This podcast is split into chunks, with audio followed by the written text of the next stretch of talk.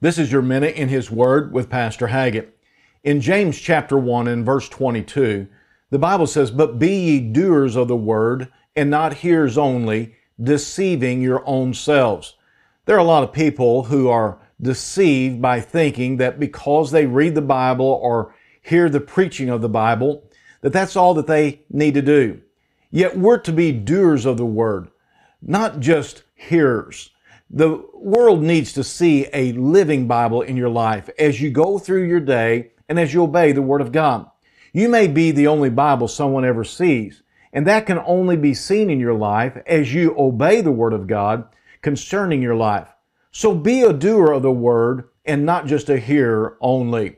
This has been your Minute in His Word. And if you don't have a church home, let me invite you to come pay us a visit at Calvary Baptist Church here in Marshall.